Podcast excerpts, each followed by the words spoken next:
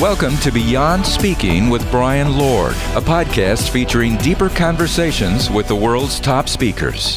Hi, I'm Brian Lord, president of Premier Speakers Bureau here. Every Friday through the summer, we're doing our free virtual Friday series uh, to provide great content for you. Uh, in, during this unique time, you're also able to learn more about great speakers and see some virtual presentations. Today, we're excited to have on Daymond John as our guest for a virtual fireside chat. Uh, Daymond started a clothing company in his mother's basement and transformed it into a global fashion empire. It's amassed over $6 billion worldwide in retail sales to date. Daymond, of course, as most of you know, is the co star of ABC TV's four time Emmy Award winning series Shark Tank. He's been appointed a presidential ambassador of global entrepreneurship by the Obama administration. And he's the author of two New York Times bestselling authors, Rise and Grind in 2018 and The Power of Broke in 2016. Uh, Daymond's also known around the world as the People Shark. And here at Premier, we've enjoyed booking uh, Daymond for dozens of companies and organizations in nearly every industry, always to great success. So, Daymond, thank you so much for joining us today. Thank you. Thanks for having me. Now, for those who are watching, this is a fireside chat, so it's very conversational. We're able to take your questions. Uh, so definitely uh, send those in here. Um, so we have collected a few here in advance, Daymond. So if you're ready, we're ready to uh, jump in with some of those questions. Yeah, yeah, I'm ready. Let's rock. All right. So the first question here is from Jean Legat with Prime Lending. Uh, what is your daily routine during this challenging time? Ooh, well, so my daily routine. Um, well, the my daily routine uh, probably about 15% of it has not changed. So as soon as I get up in the morning, I well let me let me let me step back. So I go to sleep at night. I go to sleep probably about 2 a.m. Um, I try to get to bed about 12, uh, and I read goals that I read every single night before I go to bed and every morning when I wake up. They're the same uh, 10 goals that I read. Uh, six of them expire in six months. The other four expire in two years, five years, 10 years, and 20 years. The reason I read them before I go to bed because I want that to be the last thing that I'm thinking about when I go to bed. So my mind and my subconscious mind just dreams and thinks about those goals. And the reason I read them the first minute I wake up is because I want to take one action toward each one of those goals. So that's what I first do. And in the morning, I reflect for the first uh, about hour. It takes me about an hour to go through those goals. Uh, after that, I uh, after that, I'll obviously eat and I'll do some kind of calisthenics or something to get my body pumping. And then I go towards my emails. I don't look at any Instagram or any social media platform because you get consumed looking at that. Then I go into my emails and I don't look at the emails themselves. I send out as many emails as I can. I look at my you know, I look at my inbox as, uh, you know, defense and my out, outbox as offense. Uh, so I make sure I send out as many because if you wake up in the morning, and if you look on social media and you go answer emails, all the emails are other people's problems. I never get an email saying, you know, uh, remember the problem we had yesterday? Well, it's resolved and I'm sending you a million dollars. And if you look on Instagram, everybody's healthier and sexier than you are, and they're just as screwed up. So I try not to do that. Then after that, uh, I have my day scheduled. I have my day scheduled per half an hour up until, uh, you know, probably about five o'clock um, uh, Skypes, calls, interviews, uh, you know, research time, uh, time with my child, uh, doing virtual learning. And then by six o'clock, I go out to some form of taking a, a walk, a jog, ride a bike, swim. Uh, and then I come back home right around uh, eight, nine o'clock and spend about an hour with my daughter, some quality time with her, put her to bed. And then I relax and either play Monopoly virtually with a bunch of my friends or play chess or something else, and then I go to bed around 12. Okay. And out of curiosity, what are a couple of those goals? Are there any that you can share with us? Yeah, the goals. Uh, listen, the, the six goals that I uh, I read they range anywhere from health and spirituality to business to whatever cases. So um, I may have one that basically says, you know, I you know going back to shooting Shark Tank probably in September, and I would like to be at my best fighting weight. So I basically say, you know, I will lose twenty pounds. Uh, uh, by here to uh, you know September by trying to lose two pounds a week. And how will I do that? By reducing eating uh, no no meats, uh, no fried foods, uh, alkalizing my body two times a day with a juice, not eating after 6 p.m. And drinking uh, eight bottles, eight, eight glasses of water a day, or ten glasses of water a day, and logging in ten thousand steps. And when you read the goals, though, it's not just I want to lose these pounds. Because what are you going to do after you get to that goal? What's your why? well, if I do that, I will be healthier and I will make sure that I will extend my life to be around to walk my three girls down the aisle. And that's a bigger goal on top of the initial goal. Yeah, definitely. All right. So next question uh, is from Teresa Irwin with Express Employment. I know you know her. oh, by the way, I got I got to make one statement about that. Yeah. I I never hit my goals. Oh, okay. Uh, my my six months one. Why? Because I set them so big. But here's what I do: uh, if I get if the goal is here and I get to here, when I reset it, it's this big, and that's why I don't hit them because I set them so high. So I will not lose thirty pounds by the time I get to Shark Tank, but maybe it'll be 18 and a half. Yeah. Yeah. No, that's great. That's great. Um, so, a uh, question from Therese here: uh, What, uh, from the innovation perspective, what do you think are some of the good things that will come from our experience with COVID 19? You know, it's hard to predict the future. It's kind of like, uh, you know, you make the future. What I think are some good things in general. I think that every single industry will be disrupted. Um, I think that I call this time some of my new speaks uh, talks or some of my new uh, topics I've been talking on is I call this time COVID has created the rise of the machines, mm. meaning that uh, the machines are going to look this year like they would have looked in 2025 or 2030 because of COVID. And and what do I what do I mean rise of the machines? Well, we're on Zoom obviously, and, and everybody's virtually working. People are are not going to need office space for the same reasons they needed it before. They're not going to travel for the same reason they needed before. And so I'm predicting that's going to happen in the future and in every industry. I mean, I was on TMZ today about schools. Schools are going to change the whole way of business right now. I mean, you know, uh, kids right now are deciding do they even want to go to school this year or take a year off, right? So schools are going to have to step up their ability to teach, right? They're not going to have to do, they're not going to, uh, profit too much more off the pre-recorded type of stuff. They're going to have to do live training, and they're not going to make as much money with people living on campus because people are going to realize I don't need to live in that area. However, they also can extend their education globally and faster and get more people in. So uh, a lot of things are going to happen. So what I say about rise of the machines, you're going to have two type of people. Some industries will go away and some industries will flourish. And you're going to have two types. Some who are like John Connor, trying to always fight the, the Terminator, and some who are like George Jetson, who's going to ride that machine all day long and have a great time. So uh, the future is the future is uh, it's bright. Um, but again, uh, you know what I what I predict are all those things. A lot of virtual stuff is going to happen, and we're gonna we're gonna we're gonna enjoy the quality of life with all these uh, new industries that are going to be or new products and services that are going to come out of this uh, within another two years. Mm-hmm. All right. So next question here from uh, Mia Landrin. Uh, my question: In the current environment, many people have to reinvent themselves. What are some actions you can recommend to help them create a new personal brand? Yeah, you need to know your why, though, that you're going to uh, reinvent yourself. And I love even when we speak, can you put yourself in two to five words? How are people really uh, defining you, you know, when you walk in the room or when you get onto a Zoom? And are you being very honest with yourself? What are the two to five words that describe you? Apple think different, Nike just do it. Google Force bias, White Castle what you crave. So how are you doing that? And how are you using that putting it up here on social media or these ways that you're communicating because everybody's watching you here 1st mm-hmm. um, also, people going to be needing to be more technically proficient. People who thought that uh, you know, the internet and social media was just some place to look at stupid videos and laugh. And people are going to realize that this is where they find funding. That's where they're going to find opportunities and jobs people are also going to have to reinvent themselves by collaborating with other people and or uh, you know entities to find out how to use best of both resources. So so uh, you know a lot of people are going to have to reinvent themselves and they're going to have to know what's their why. You know when you communicate with people what is your voice? How do you find your voice? Well you put down a couple of categories. What do i love in life? What do i hate in life what was a fond memory of when I was a child? Where do I, what always amazed me? Who amazes me? You know, what pisses me off that I need to be vocal about? And you find your voice as well. Mm-hmm. Great. And uh, also, again, just remind people you can uh, post questions on Q&A, and we've got some more great ones here too. And uh, Daymond, thank you for sharing that. Um, for uh, for Justin Mills, out of all the companies that you've invested in, what characteristics sets a successful companies apart? Uh, it's always been the leader um, of the company are people who are constantly learning. They're constantly educating themselves.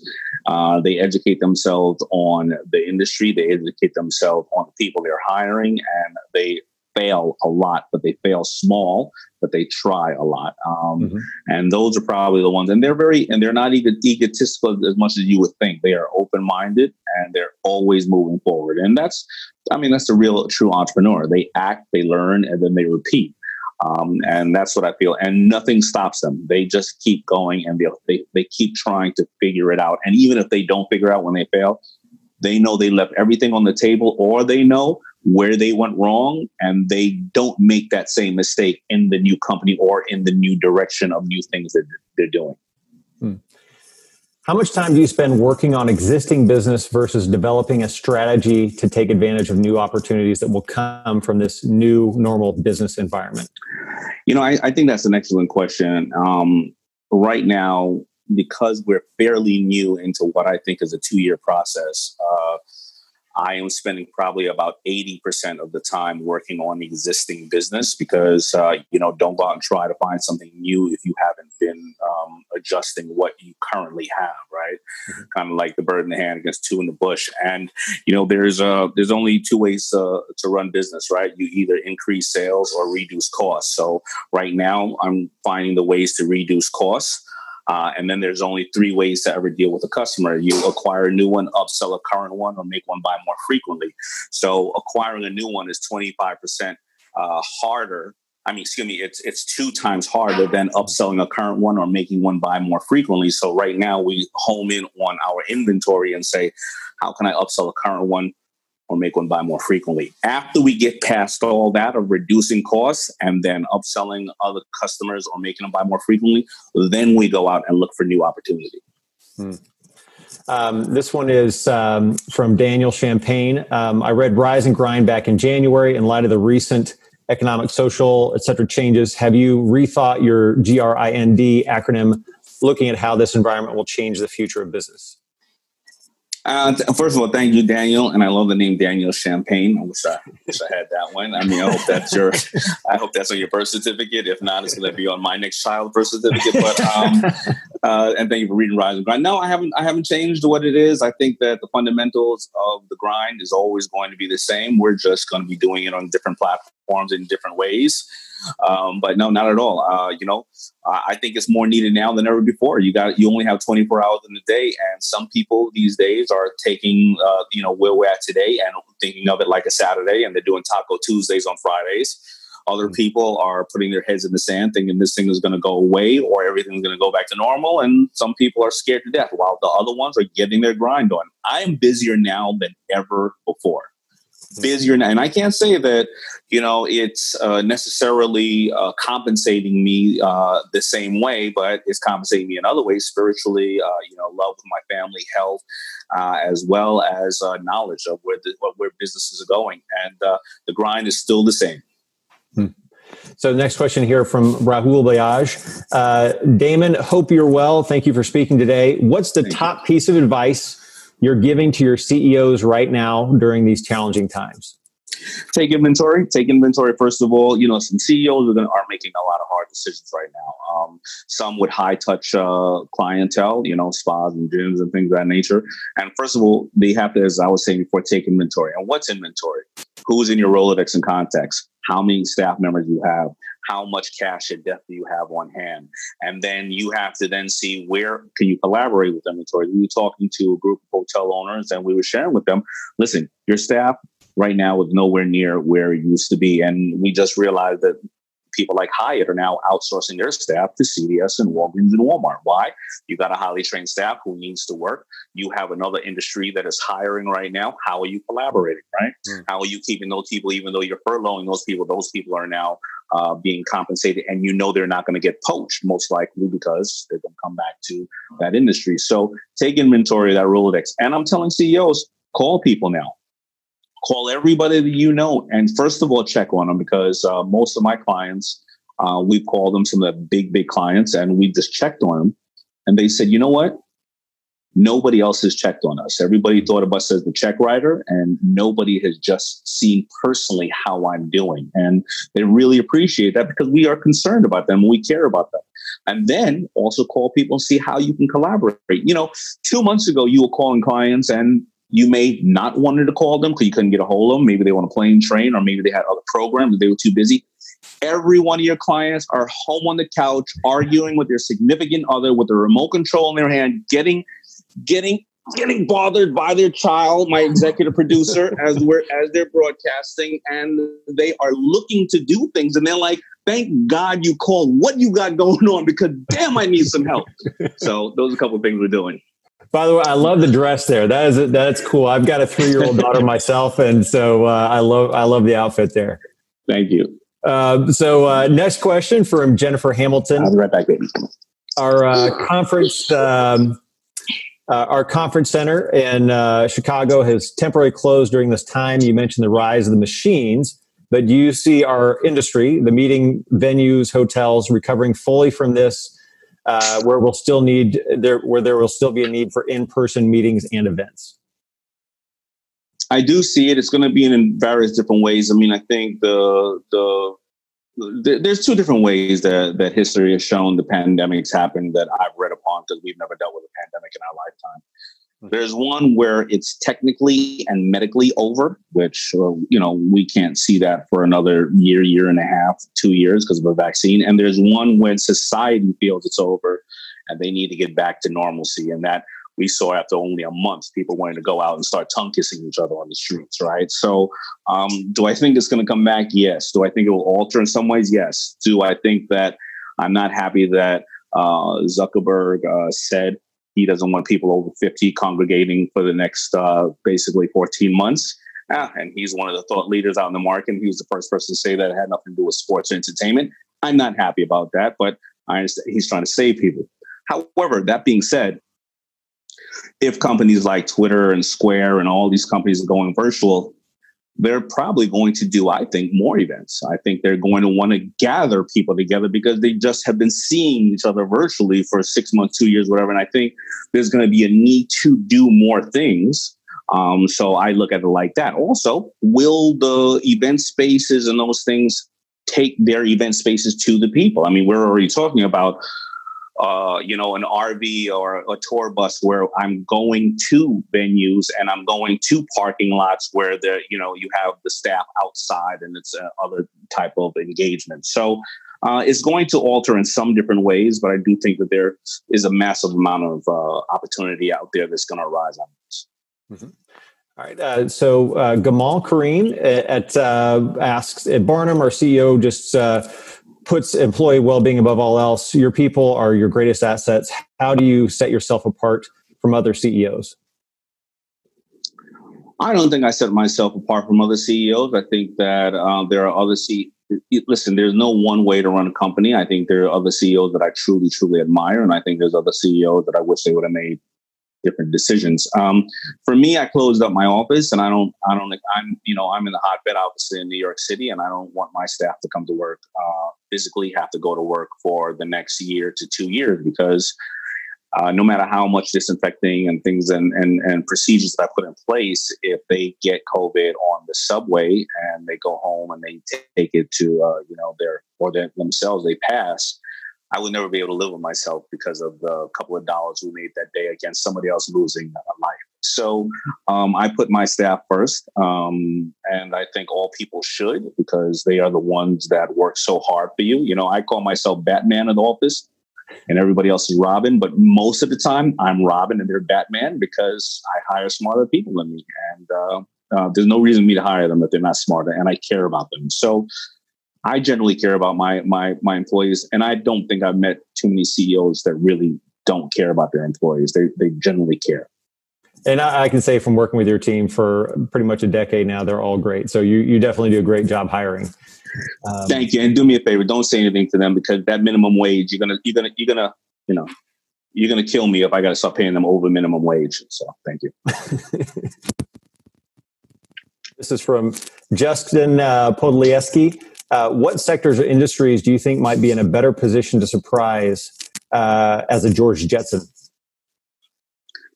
Ooh, well, let's look. I mean, so many different sectors are going to win. Um, let's look at the legal sector. I mean, you know, they're going to be cleaning up this mess. The attorneys are going to be cleaning up this mess for the next 20 years. Uh, virtual assistants are going to be obviously uh, doing really well. Of course, anything uh, protecting people from disinfectants to shields to uh, personal shields and offices and things of that nature. Um, uh, uh, garments and or things that have technology to it that can uh, you know indicate certain type of temperatures and things of that nature other devices you know uh, hearing devices and things of that nature who can take temperatures and technology in that form of course anything that you walk through that can take your temperature and or there's going to be so many tests out in the market um, education is going to grow because people are going to realize and i'm not talking about the big universities, but uh, private schools and, and kids are going to be able to get um, that type of assistance. Daddy's working right now, baby. I'll be right with you. Okay, you're tired. That's fantastic. So um, there's a lot of those sectors are going to really, really grow. Mm-hmm. So uh, next question here. By the way, for those uh, tuning in, we've got we obviously we want to respect uh, Daymond's half hour here, so we've got uh, about seven more minutes here, six or seven more minutes here. Uh, so we'll get to as many questions as possible, but definitely keep uh, sending them in here. this next one is from Nathan Sears. Daymond, thanks for speaking. what advice would you give to someone starting an online business during these times? You know, well, starting an online business or a retail shop or any business is how do you build community, right? How do you, uh, where is your unique selling proposition? How do you build community? And we're not talking about a large community. How do you build a small enough community where you can have them be your ambassadors, but have them more importantly give you proof of concept and, and basically dissect whatever your product and technology is and learn to get the bugs out of everything at a very small stage. So then when you are ready to scale and grow it, you've already taken, uh, you know, all the bugs or as many of the bugs out of as possible. But of course, it's the first thing, like whether it's selling a t-shirt or whether it's lotion or whether it's technology, how do you get that small community, community first that is going to be your cheerleaders? Hmm. Besides the obviously technical support reasons. I mean, the product is king, but I'm talking about after you've already had the product starting Uh, this one is from uh, Marco Berna, a little bit off the business side. Um, sure. If uh, if a doctor said you only had five years left, what are your true inner dreams that you would like to accomplish?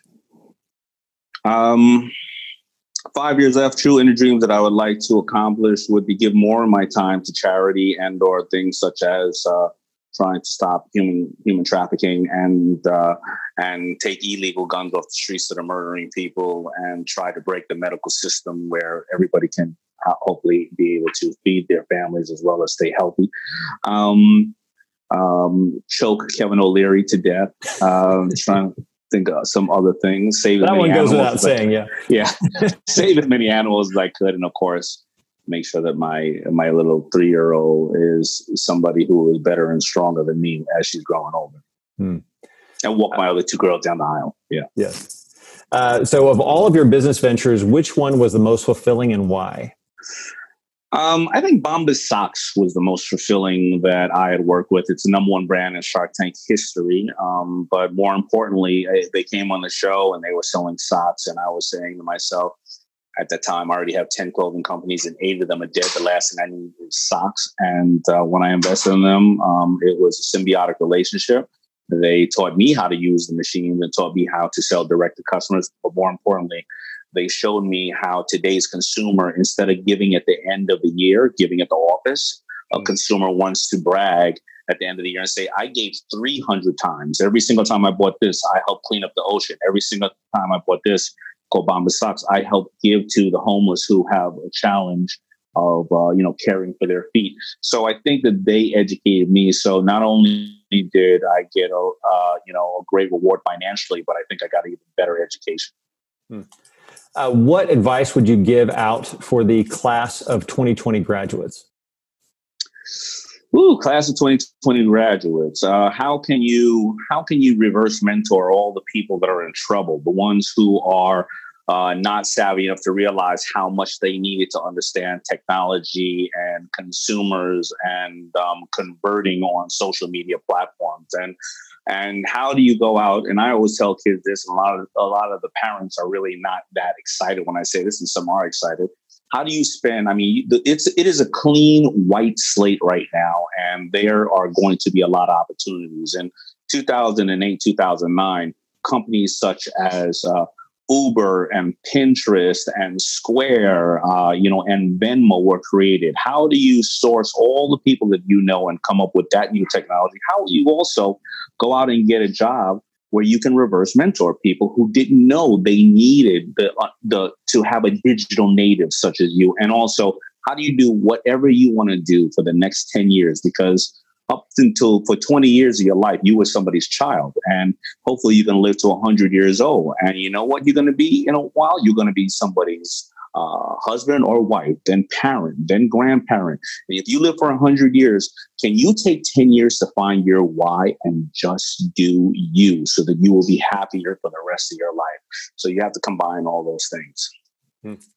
So this question is from Sherry Maynor. Our main revenue streams are memberships and events areas that will be severely impacted. Any suggestions on how to reinvent uh, technology can only bring in so much revenue? Uh, very true. I, t- I think I touched on a little bit, and I can't say that I have the answer to membership and events. But the membership, how do you how do you oversupply for the members? And that is a question that uh, she's only going to know because she knows her business 10 times better than me. I'll give example. I was uh, consulting somebody who owns a large chain of uh, gyms and fitness places, and they said, We have members and we have events, and now I can't do any of that. And I'm not going to say that this can, is easily transitioned to her company, but uh, what we decided is uh, they didn't want to lose their membership fee, so they sent all their machines over to their members, and they didn't rent them. They said that's part of your memberships, and then they brought, a bunch of cameras into their facilities, and uh, their teachers now do independent classes, kind of like hmm. you know what Peloton does.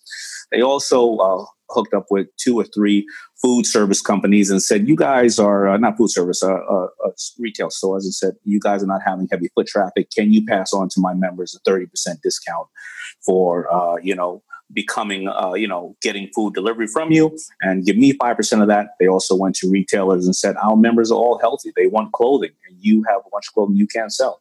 Please pass on 30% discount to them. And what, what did that do for everybody? The stores got to move inventory. The members felt that they got a discount, and the the gym owners they ended up uh, retaining a lot of their members, and uh, you know keeping their businesses open.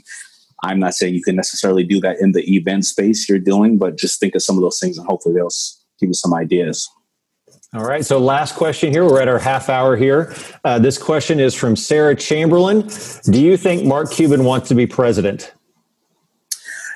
I do. He's getting extremely slim. He, he's skinny. He's he's and he's wearing suits. I mean, you know, the first eight years of Shark Tank, we would have to go into his dressing room and hold him down to put on a suit. Um, he's making a lot of public statements. Which, first of all, you know, Mark is. Uh, you know, I'm gonna just tell you a quick story. You know, when we were on Shark Tank in the first a year or two, people were like, "Who are these people?" Nobody knows these people, and Mark Burnett never wanted to put on just big celebrities because the consumer, the the viewer would say those those the, the, that person uh, is a singer. That person never going to go off and actually help run the business. And all the other well-known business people didn't want to come on. And Mark Cuban said, "I'll come on the show if it's really going to help the future generation." And then only because Mark came on the show, and then he was able to go on to Jimmy Kimmel and all the other talk shows and advertise the show. And it was only because of Mark Cuban that Shark Tank stayed because we were going to get canceled for the first two years in a row. So he always mm-hmm. has felt that he had uh, a responsibility to the public and to people. And I just think that uh, I don't, I, you know, he's. I think he's going to run, um, and I, hopefully it's going to be, you know, in four years, but maybe 8 mm-hmm. Sounds good. Well, Daymond, thank you so much for joining us. Thank you for taking the time to share these stories and your wisdom and to help out people just like you were saying that you've always wanted to do. Thank you so much. I hope everybody is staying healthy and safe and uh, wishing everybody a great Memorial Day. And thank you for all that I have spoken for in the past and hopefully will work with in the future. And I just wish you and your families all the best. Thank you for joining us for the Beyond Speaking podcast. To learn more about today's guest, go to beyondspeak.com. Make sure to leave a review and subscribe wherever you listen.